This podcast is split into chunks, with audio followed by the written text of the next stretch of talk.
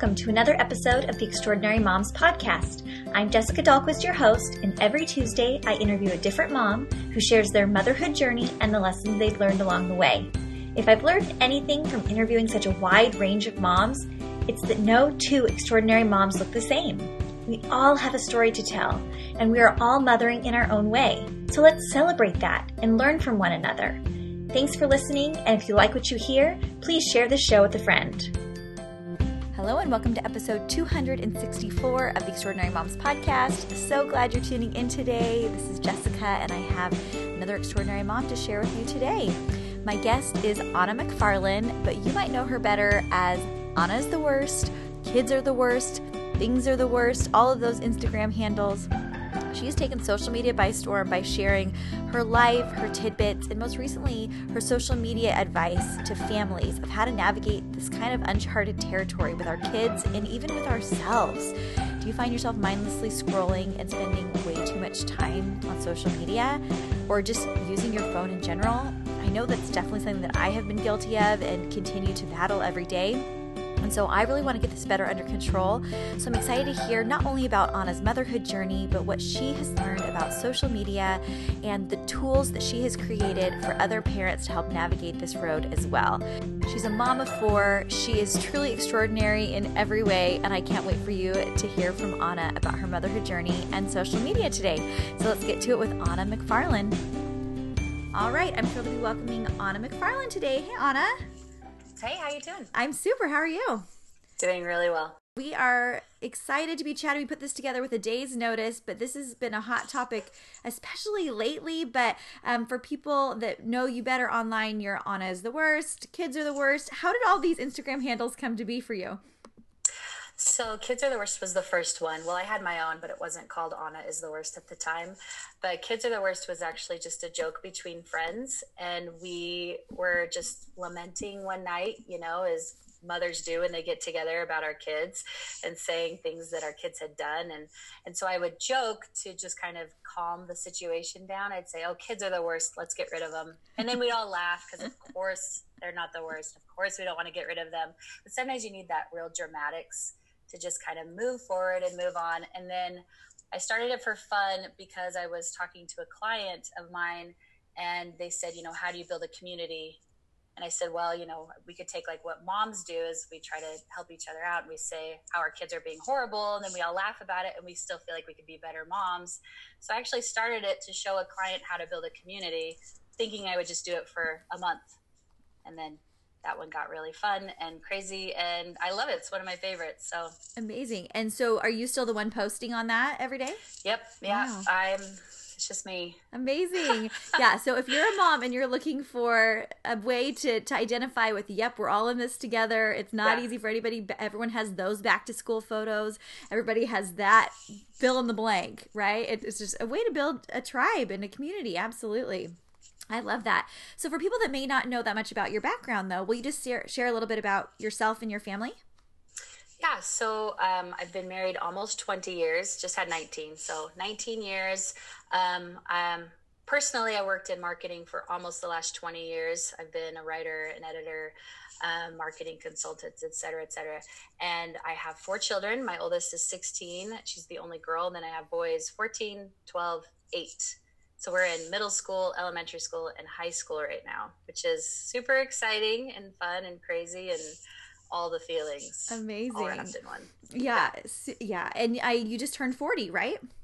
I just turned 40 last week. And how's it going so far? so now that I'm over 40, I feel really mature. no, it was it was great. I mean, it was one of those things that I was surprised that I felt so awkward about it. Hmm. I don't know hmm. why. I just remember my dad turning 40 and he was old. Right. And I think it just kind of hit me that I was turning 40 and I'm not old. Right. How can I be old like my dad was? I can totally relate to that. Uh, my dad and I share a birthday. And so when I turned 13, he turned 40. And so both were, you know, kind of milestone birthdays. And so we had a pink and black party. So it was the over the hill theme. It was the you're so old now kind of thing. And yeah like i'm 34 and so but i mean six years is not that much longer to go till 40 and it is though. It's it long is. time. You've got plenty of time. I i thought i wasn't almost 40 until about four months ago okay. just kind of hit 39 and a half yeah. Yeah Hey everyone, before we jump into Anna's motherhood journey, I wanted to thank one of our show sponsors, Revolution Math. When it comes to math, the key to success is making it enjoyable, establishing a foundation that your children can grow from. I was a former elementary school teacher, and I know that worksheets and drill and kill is not the way to achieve that outcome. That's why Revolution Math is so amazing. So, this is how it works. My son Parker was signed up for weekly classes where he met online in face to face interactive classrooms three to four kids. They have the same live instructor every week and they do fun math activities. It is so fun, engaging, and it almost feels like a video game to him, but he's learning math. You can enroll your student today and get your first month of classes for only $1. $1 at revolutionmath.com slash EMP. That's revolutionmath.com slash EMP. Get your first month of classes for only $1 at revolutionmath.com slash EMP. I don't know a better way to get started to test something out. Let your child give it a try for a month and see how they like it. It's way better than driving them to the local learning center. It's way more fun, and they're going to love Revolution Math as much as we do. Thanks for sponsoring the show. Let's go back to your early, early motherhood years. Remember when your first little baby was in your arms and you thought motherhood would be a certain way? Was it that way, or how did early motherhood unfold for you? Oh my goodness. So 16 years ago, mm-hmm. um, I, my, first of all, my baby was tiny. She was so small and she wouldn't eat and she just got smaller and smaller. She was down to five pounds mm. and I felt so much pressure to breastfeed. I just felt this I am doing something wrong if I can't give her breast milk because this was 16 years ago where the breast is best really was starting up and people were talking about it. And I had people in my neighborhood who were just very passionate. And so I felt a lot from doctors and nurses, but I just felt a lot of pressure and she was not eating and I was crying and she was crying and she wasn't thriving. And I remember I had this light bulb moment was Christmas Eve. and I finally remember thinking, what if she just ate? What if she just ate? And mm-hmm. I did it the way that makes sense for her and for me. And what if that's not through my breasts? Like it was mm-hmm. just as so simple, but it was like I was trying so hard to make something work that wasn't working for me or for her. Mm-hmm. And I know that, you know, I've since talked to a lot of breastfeeding specialists and I understand there are a lot of different ways, but at the time I needed for myself just to keep giving myself permission to trust what was best for me and best for my child. And that day forward, I just kept, I knew I would have opinions about how it should go and how I should raise my mm-hmm. kids, but I also knew I had to give myself grace to allow myself to change and my children to change because I just you can't just you can't know what it's going to be like. You can't know what each child's going to be like, and I had to allow that grace for myself and for my child so that we could grow together. Yeah. And so did overcoming that should, I should be breastfeeding my baby, did that influence the way that you viewed the rest of motherhood too with letting yourself just parent how you intuitively would know how to parent your kids? Definitely. I, I think I looked back on it often, just saying, okay, but remember that time where I was adamant that I was only going to breastfeed and then I didn't and she grew and she's okay. Like, remember how I had to change for us to grow mm. or she had to change or whatever. And so, you know, you said should. I don't know. It's something that I love to say to my kids is stop shoulding all over yourself. Me too. Yeah. It's uh-huh. just that I like to push it a little, and yet they can't say other words that are like stupid. I'm like, don't say that. But I always say, like, don't say should all the time because you don't know. You have to take the present as it is and make the best decision based on your experiences and your beliefs and your values and make the best because should gets you in trouble. It does. It does. And you can never predict that you're going to have the ideal set of circumstances with which to work. So sometimes should does work and it is and it does work in your favor. But if that's the motivating factor of why you are doing anything, I think you're always going to feel like you're never quite reaching the level that you thought you were or the outcome you thought you were. Totally, mm-hmm. totally. Not to say that having plans are bad mm-hmm. because mm-hmm. we need to have plans. We need to have ideas. We need to have values, but we also have to give ourselves that grace and allow ourselves to change and not feel shamed based on what we thought we should do. Mm-hmm. And I mean, after parenting for 16 years, I'm sure you've had many experiences where even the outcome may have surpassed what you thought it would be and what it would look like you know whether it's your family composition or what your kids have been able to do or achieve or you yourself what what you've been able to do in your life. I think when we really put expectations on our future and cling really tightly to those those plans and those visions sometimes we sell ourselves short of even what's possible because i mean you probably didn't know that you were going to be managing this huge instagram empire you know because it wasn't even a thing 16 years ago right right yeah. well i majored in english i always tell that to, to youth when i talk to them now i say just do the thing that's best for you the major and don't worry so much about figuring out what you're going to be doing because mm. as an english major I thought I was going to law school now. And then I went into marketing, but social media wasn't a thing. It didn't exist. Mm. And now, you know, my my path has veered and swerved and moved and it gave me the tools and I wouldn't have been able to plan for that. Yeah. So really focusing on what you can do to be the best you and learn the most today, mm-hmm. it's really setting you up for success for that next step whatever it looks like. You're more equipped for for that door to open. Yeah, unless you want to be a doctor, then you yeah, should probably go, to, medical, medical school. school. Yeah. I mean, but otherwise, yeah, I mean, I definitely think, especially now uh, with things changing as fast as they do. I mean, not just social media, but everything changes so fast. The way we communicate, the way we raise our children, the way we feed ourselves. I mean, it, it, there's something new all of the time. And so, for anyone especially these young kids trying to figure out who they are and who they're supposed to be is really overwhelming and it's not realistic. And so we just have to make the best decisions based on what we have today and keep moving forward, keep working hard, keep being kind, keep, you know, all those things and and not worry about this future whatever because mm-hmm. that's out of our control. But what we can control is our relationships now our work now how we how we interact now.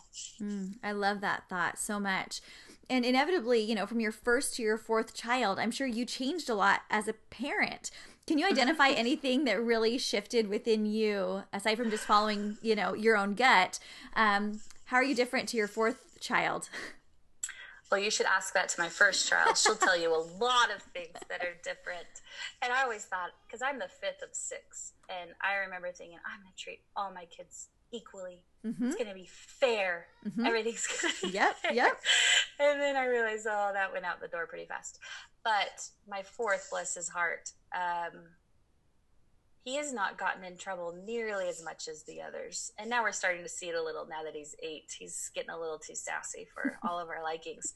But I think I just let things go so much more easily. I was so concerned with the way my oldest one and two acted and were perceived, especially things like in church where it was just sit still and be good. And, you know, you, what happens is I get anxious and I get upset and I, you know, worry so much that they are perceived as being good kids and and then you kind of had to let it go and realize that if i believe they're good kids and i treat them like good kids then they have a good chance of becoming good kids mm-hmm. usually so with this with my fourth child i think i just i'm not as militant as i was and i probably am probably am more of a pushover than i should be but oh there's that just, should you don't have to be anything oh, you don't want to be, Anna.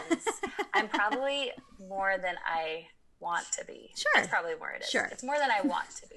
Yeah, but, no, I hear you. I hear you. But do you think that by loosening the reins a little bit and letting them just kind of make more mistakes, maybe, or, you know, and learn things the hard way more, maybe than the helicopter version of us and our first child, um, you know, how do you think that's going to to impact them long term? Because I don't think that it, they're any worse for wear, you know, when they can just learn the hard way sometimes. Yeah, I think it's I don't remember. Someone told me years ago that they would rather their children make mistakes at home than away from home. Mm. And that just kind of has pushed the way I talk to my kids and teach my kids. I would rather them open every conversation, have every uh, concern or question brought up in our home because now with my 16 year old she's a junior i see the time ending and it's very weird. It's very weird to see that her her exit of my home mm-hmm. is soon and it's have i done enough? Have i taught her enough? And she's going to ask people questions and she won't be able to come home at the end of the day and and ask me and we could talk about it. So i do feel like allowing them to not just make mistakes but have questions and have that open i mean i wish i were always free from shaming i think it's so in in innate in us to mm-hmm. have shame because we feel shame. Mm-hmm. But I've tried so hard to remove that shame so that they can make those mistakes, they can get hurt literally and figuratively and then still feel loved and and welcomed but again i'm not dealing with like there's some real things people are dealing with i'm talking yeah pretty basic things so i i feel that that's been good but again i've never really been a helicopter mom even though i like wanted my kids to behave well mm-hmm um, they'll tell you I'm the last one to run to them when they fall off the bike, mm-hmm. and I've always been that way. I don't. I'm just a slow starter. I don't know what it is. but like when they fall off their bike, I'm like, oh shoot, and other mothers are running to them. I'm like, oh wait, yeah, I should run to see what's right. wrong. I don't know. So I've never been that type, but I have just as a young mother, I was more worried about what other people thought. Sure. So yeah, and I was very quick to intervene. You know, if there's like a scuffle at the park, you know, I was the interventionist versus modeling and teaching my children how to work through those things. So that, yeah, when they're out of my vision and when they're at school or heaven forbid when they leave my home at 18, blah, that they have the skill set to know how to problem solve and work through it. Totally. Because I don't need to be their solution. I mean, right, because you're not the solution can be love from me. You know, they yeah. can always expect that solution from me, but it's not going to be that I'm going to be able to bubble wrap them and carry them through this life. It's it's up to them and it's up to me to help equip them to do that properly. That's hard. It's hard, but it's I don't know, it's worth it. It's worth it to invest in that. So you have become very passionate about social media. It's been something that you have loved and grown a following and um, over the last few years, and I'm sure it's been very exciting. But through that, you've also learned a lot about the pros and the cons and the highs and the lows, I'm sure. Can you just tell me what your experience has been over the last several years as social media has evolved to become more and more a part of our lives and how it's impacted you and what you've learned and now what you want to share? Oh, sure. So, I think just being in marketing and in messaging for so long and kind of understanding how an audience reach it, how you reach an audience and how an audience receives messaging and marketing, it's been it's been really um, it's been really helpful for me. And I think what happens is that when we study something and know something really well, we have we assume other people know these things, right? So I just assume that people know that there are that there are IPs, so internet providers that are tracking what you do online because I've I've known about them for so many years because that's how you know when I've done SEO for Google. So that's like search engine optimization. That's how you know the right words to use to get to an audience. And because I've been doing that piece for 10 years I just assume that everybody knows about SEO and so they're going to be careful about what they write and what they search. And the more I would talk to people about things the more I realized that a lot of us are just using the internet and not understanding the internet. We're using it as this really great tool, and then suddenly we see a little bit behind the the curtain, and we're going, wait, wait, what's happening? And all the while we've been using it, not realizing it's the behind the curtain has been moving consistently the whole time. So I remember on Facebook once, someone wrote something about the ads they were getting and they were blaming facebook for the ads. And it was pretty it was it was a pretty bad comment that they said that showed a little bit more about their search than they wanted people to know. So you know i messaged them and said okay you, you need to delete this. This is actually revealing a lot about yourself and i don't think you mean to. You know and and the more i would talk to parents and to people i realized we as a whole don't understand the tool that we're using so often in our lives. Mm-hmm. So not only do I like using it for marketing, which I just think is so fascinating how to reach an audience, it's so powerful. It's better than ever that we can use our energies and our resources to reach people. It's just so exciting and overwhelming and, and fascinating, but at the same time, we also just the everyday user needs to understand their usage is impacting their lives and what they see and what what is happening to them online. I don't think people really grasp that. And so I kind of started talking more and more about it. And then it's just evolved more and more into just social media with families and with kids because parents need to understand what their kids are using. Yeah. So, can you break down for somebody that's not well versed in this world and in this speak? When I'm getting on social media, Instagram in particular, let's just say, and I'm scrolling multiple times a day and I'm spending hours sometime on my phone. What is that doing to me as I'm seeing all that I'm seeing? So, everything that we do to interact, um, everything we search, everything we like, everything, everyone we follow, every account we follow is attached to what's called our online persona. So, our online persona is as real as our physical persona and it lives on the internet. So, there is someone attached to you, Jessica. You are Jessica online. Your persona online exists and it's real.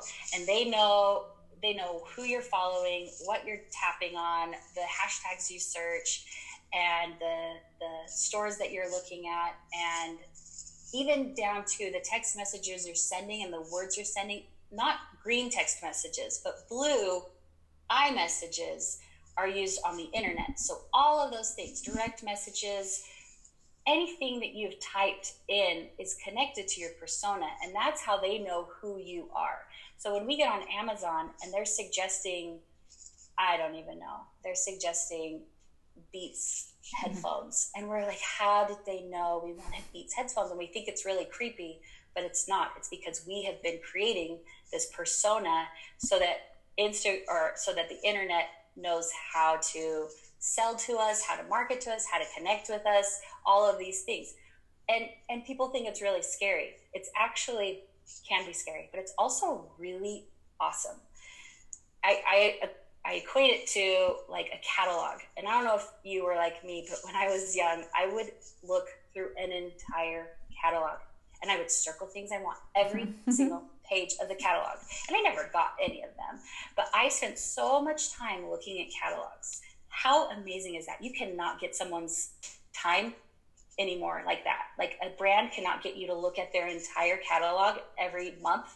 It's impossible. We just don't have the time for it. So, what the internet has done with our personas is they understand who we are and they offer things to us based on our use. So it saves us time. If we use it well, it actually saves us time and it makes things easier for us and it collects things and shares things with us so that we have more time to do intentionally, hopefully, mm-hmm. other things in mm-hmm. this world instead of spending hours and hours over a catalog trying to find that one perfect shirt. They just offer up perfect shirts and then we get to choose one out of five. So a lot of things about it are really great, mm-hmm. but a lot of things about it are also scary if we aren't equipped with the knowledge and the tools to understand that it's happening, mm. right? Oh, yeah, absolutely. And I think so much of our conversation is wrapped up on setting technology and screen limits for our kids. Mm-hmm. And I think there's way less of a conversation on technology and screen limits for us. Are you, yes. are, do you, are, do you agree with what you're seeing?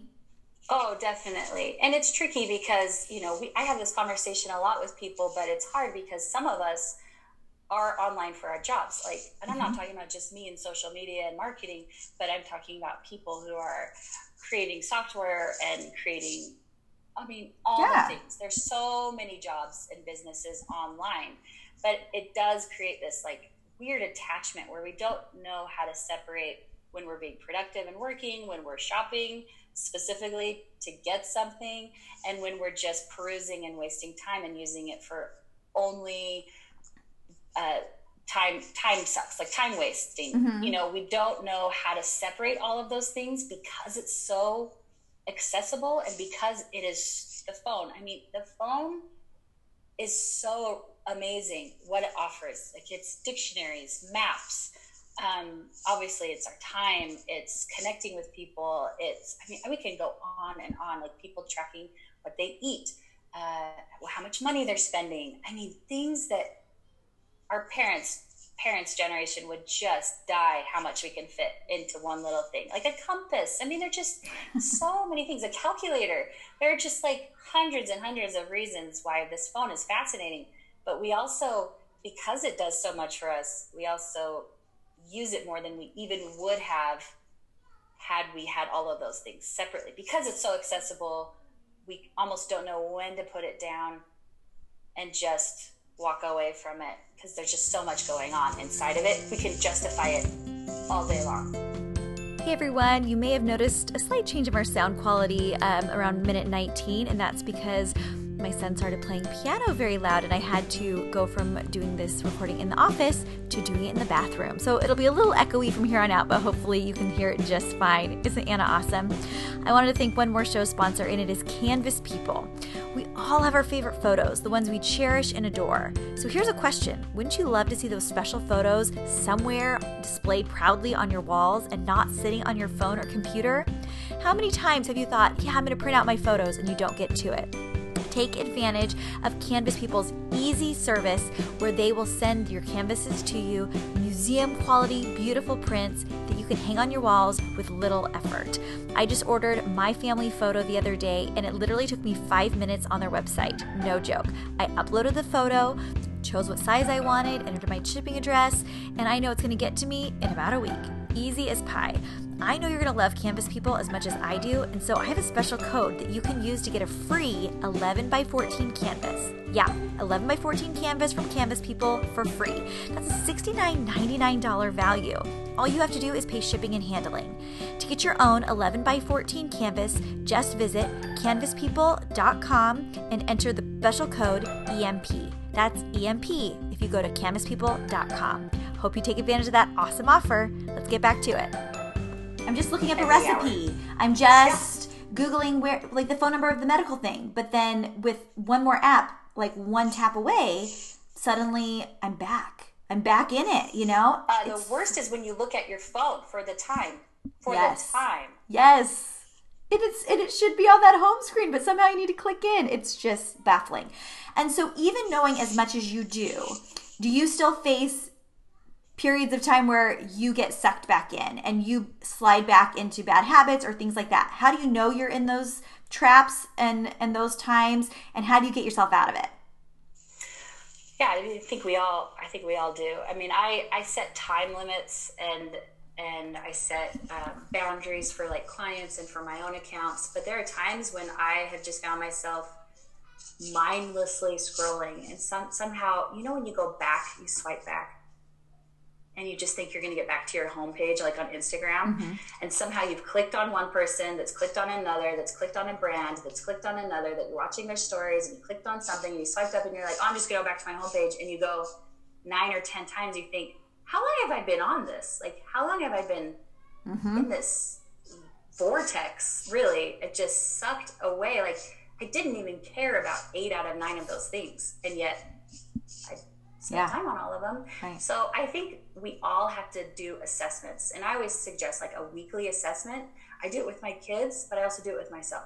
Mm-hmm. So I say, you know, I talk to my kids like, what's going on? You know, we check in every week. What are you on? I, I can track how much time they're on, you know, their phones and things. And we talk about, are you, are you getting concerned about anything? Did you see anything? All that stuff. But then I do the assessment for myself.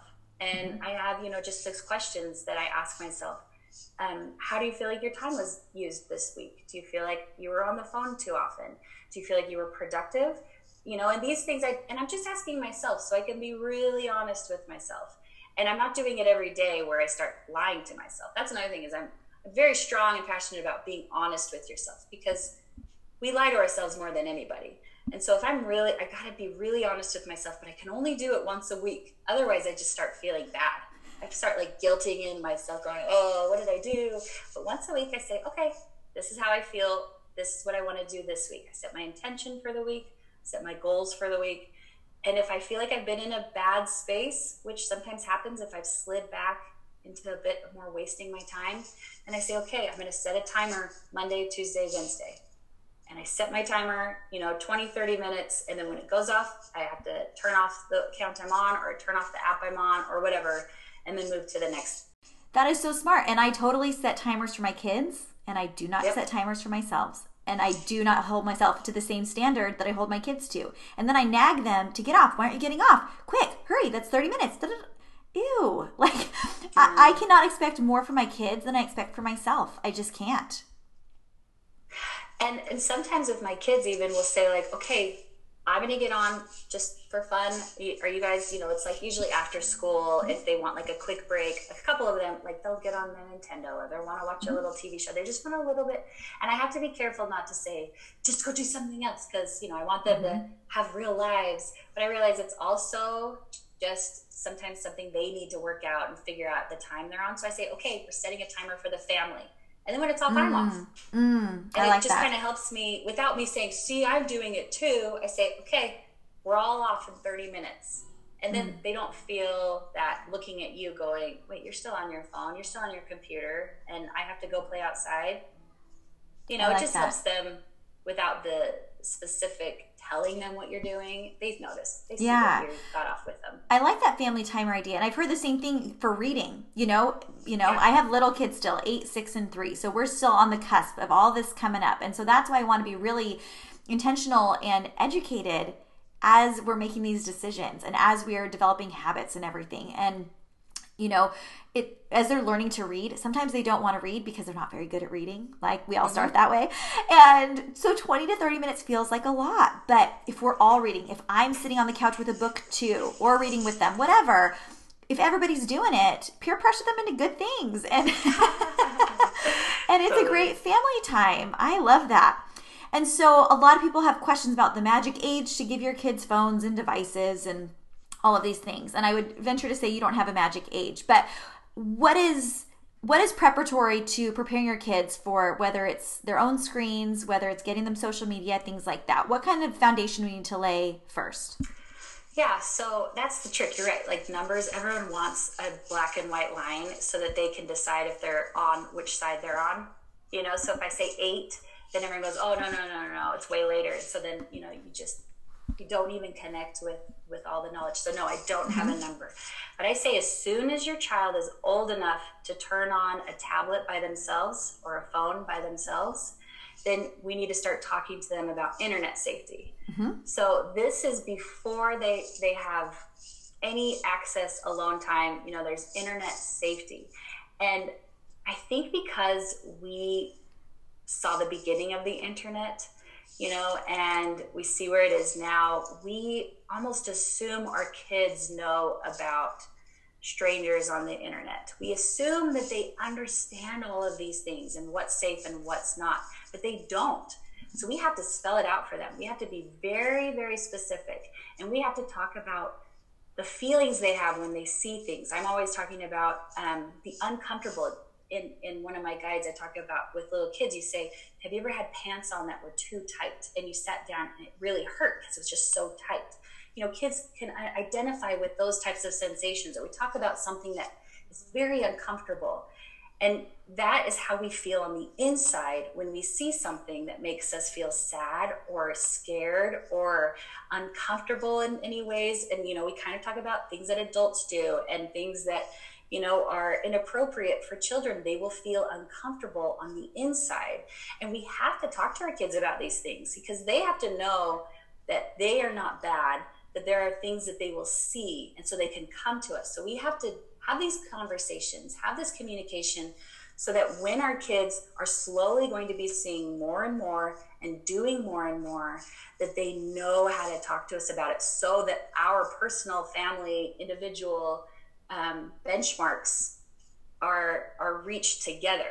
You know, so I can't say it's eight because there are kids that have access at their preschool, right? Mm-hmm. You know, someone just messaged me actually t- this morning and said their four year old has to bring in their own tablet. No, and they sign, yeah, and they sign some waiver that they will be responsible as a four year old. Wow. And so, so this parent has to figure out how to talk to this child you know they it, they might take them out i don't know they got to decide but but it's not going to be the same thing for everyone. And and maybe in your home you don't have tablets and you don't have phones and you don't have computers, but I guarantee your children will see things. They will find access to things. They will walk along a street and a screen will play something, or they'll be at their friend's house or wherever. And so we have to start that first, that foundation of conversation and trust, hmm. and letting them know that these things are going to happen. Give them the expectation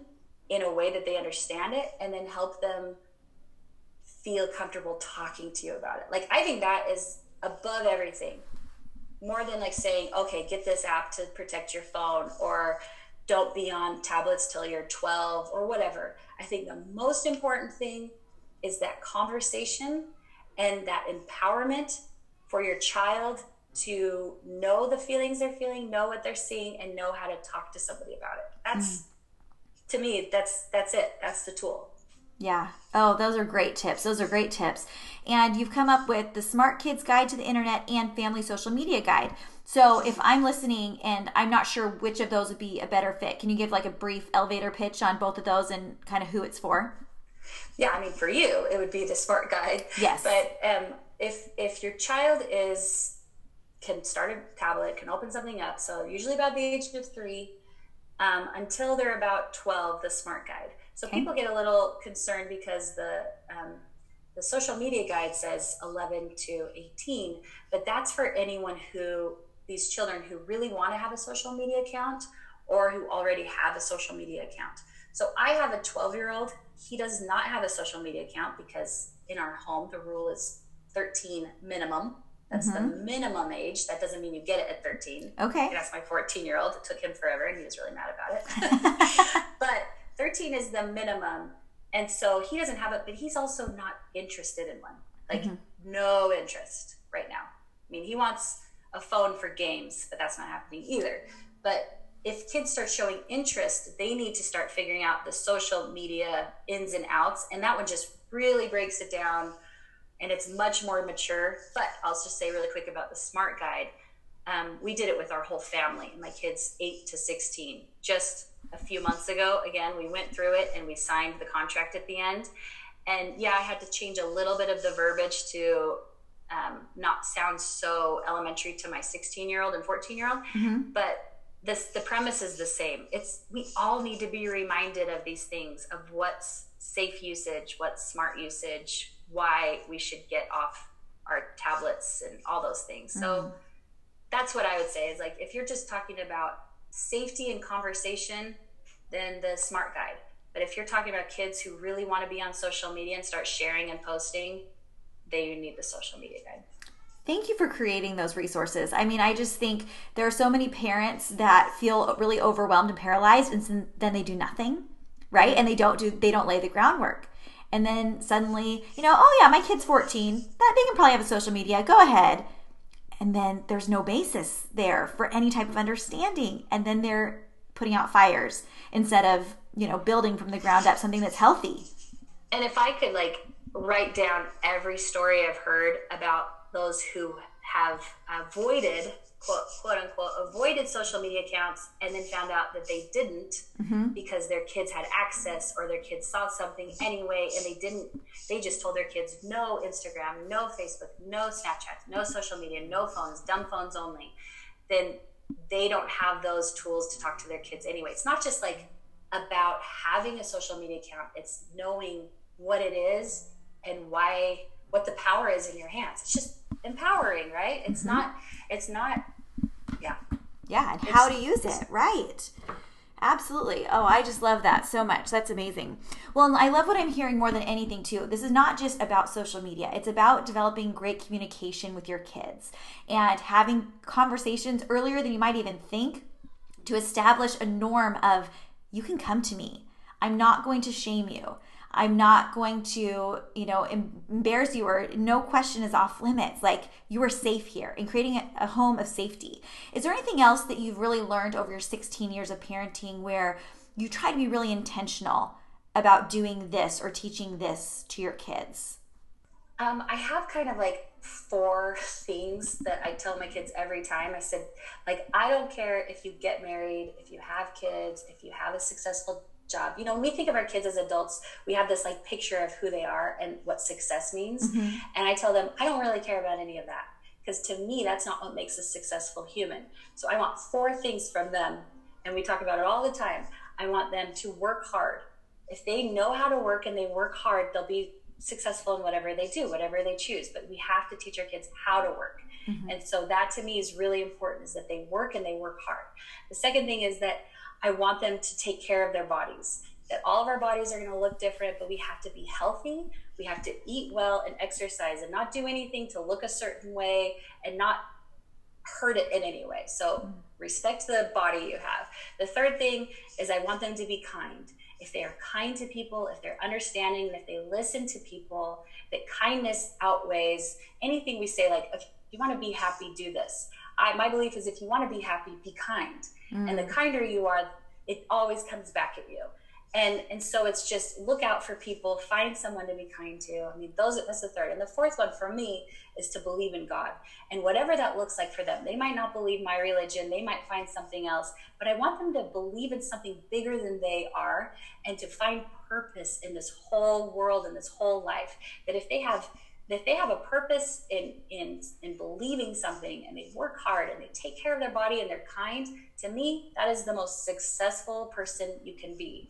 And so i'm constantly saying like hey don't sweat this. Is this one of the four things? Is this what's important in your life? Like will this make you successful? Do you think my love is contingent on what you're talking about? Or is it maybe simpler than that? Is it maybe mm-hmm. just four of the, the four things? And they you know then they go yeah, this isn't really part of the four. I'm making this big, you know, just mm. helping them see that. That to me has been, I didn't know that going in. I, going into parenting, they were all going to play sports, play instruments, get good grades, yeah. go on all the dances and dates, you know, and I was going to have enough money by the time I was 40 to have everyone have cars and bikes and trips. Yes. That was funny. That yes. was a good dream.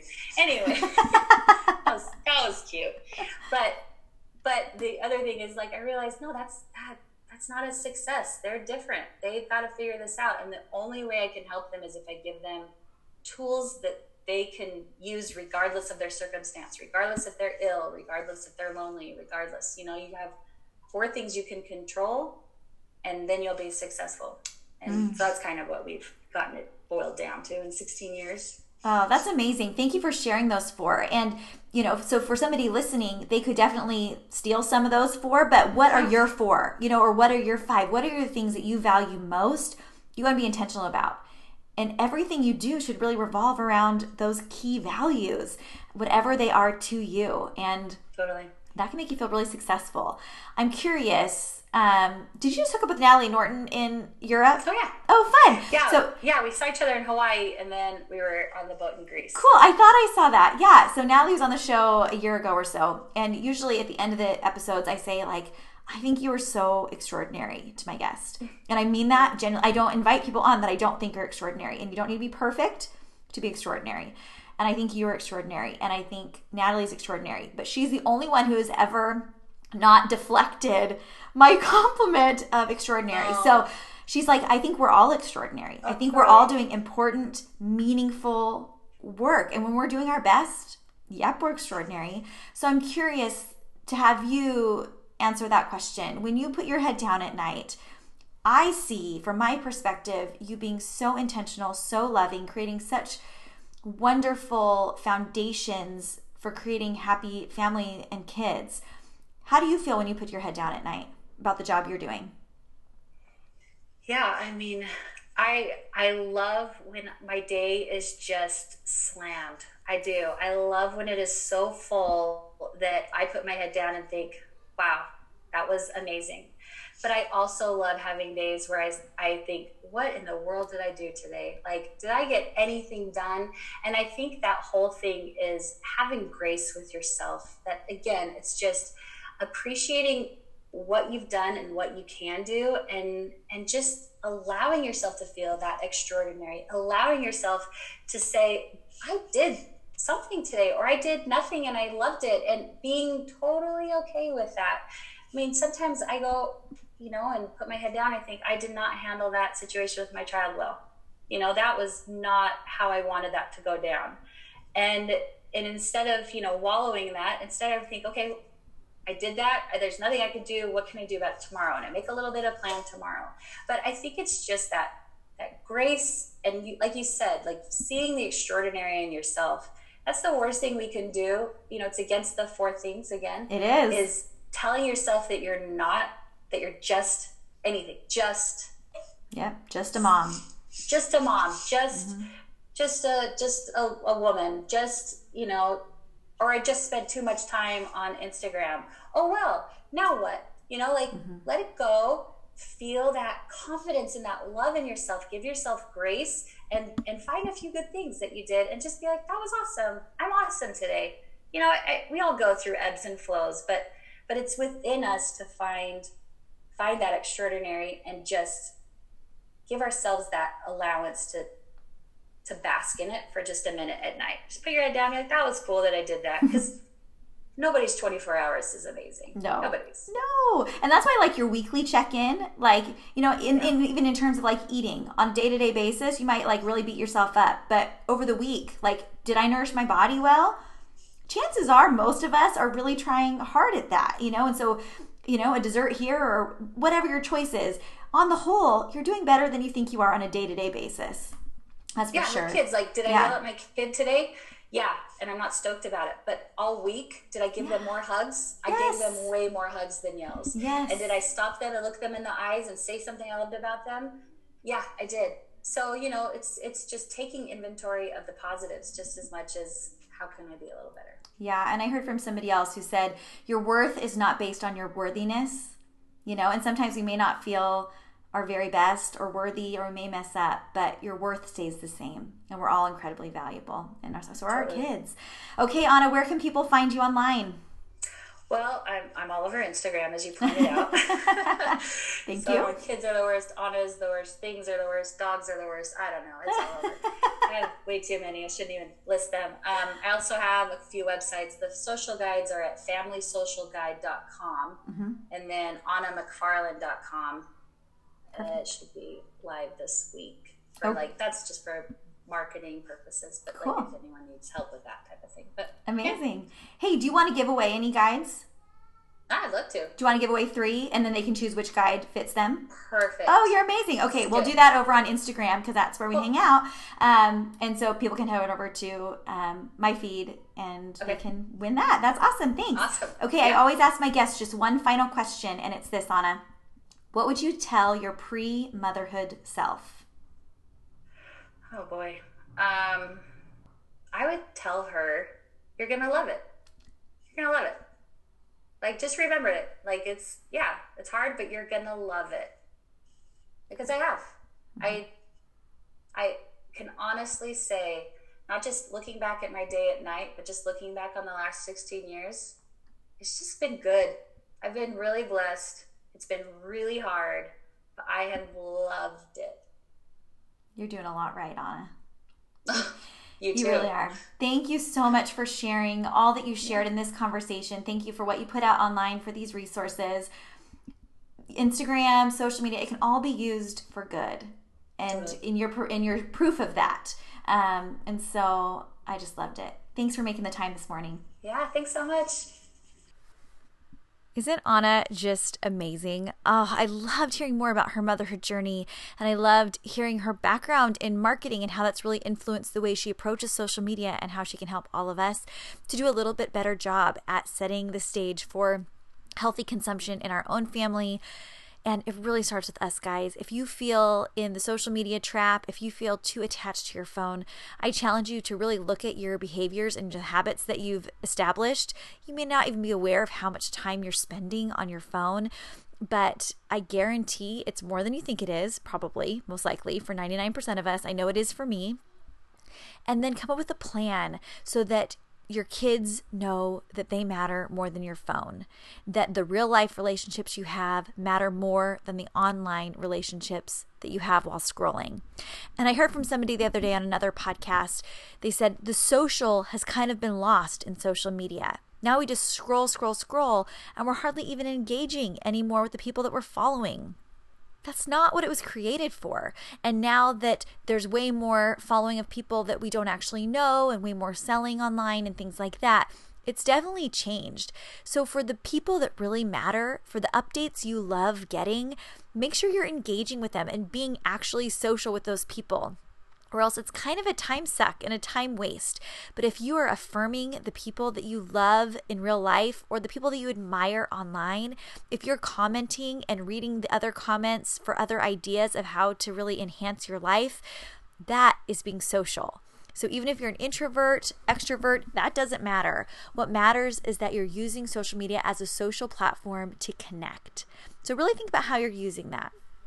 So if you want to follow Anna online, Anna is the worst, uh, all of those feeds, you can go over to extraordinarymomspodcast.com. That's all linked right there for you. She is so kind. She wants to give away three of her guides, and you can choose which one that you want depending upon which season of life you're in if you head over to my Instagram and there'll be a picture of the giveaway guides and a little caption that says giveaway, you can enter to win the giveaway right there. All the instructions are there, and the giveaway will run for a few days this week, and we'll pick three winners at the end of the week. Sound good? Also, coming up this Friday, we have a fantastic episode for you. Jessica Turner is coming back. She's a previous author that was on. She wrote The Fringe Hours, and now she is back. She has written her second book called Stretched Too Thin, and it really focuses on helping working women to feel not stretched too thin, the opposite of that, to feel thriving and like they have abundance in their life she has experienced that as a working mom herself. And whether you work outside of the home or not, I think we all can learn a lot about balancing our priorities and prioritizing our values better with the help of this book. So she's coming on to chat about that. So I hope you'll tune in this Friday for that. If you don't already follow me on Instagram, you can do that at Jessica Dahlquist3 or on Facebook at Extraordinary Moms Podcast. Thanks so much for tuning in today. Thanks, Anna, for coming on the show. Love you guys so much. Make sure you're subscribed, leave a review. I would love it if you would share this episode, screenshot it where you're at, tell everybody why you love the podcast, why you love Anna this is important information that I feel like needs to get into the ears of every mom out there because we all need help in this area. I know that I do. So I'd love it if you'd share and be sure to tag me as well. Thanks for tuning in, everybody, and we'll see you next week for another episode with another extraordinary mom. Bye.